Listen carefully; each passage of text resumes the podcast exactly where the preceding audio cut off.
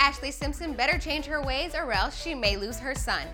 Ex-husband Pete Wentz is beyond worried about the boozing habits of his baby's mama and is prepared to do whatever it takes to make sure their four-year-old son Bronx is safe, even if it means taking out a temporary full custody order against his ex-wifey. A source said Pete is worried that Bronx's well-being could be affected if Ashlee continues to party hard, and he's concerned about her right now. The 28 year old singer has been dealing with a lot lately. Of course, her split with Pete, then the divorce of her parents, and the rumors her father, Joe Simpson, is gay. And it seems Ashlee's way of coping through things is through drinking and going out. We really hope things get better for them really soon. For more celeb gossip, check out She Knows Facebook and Twitter page.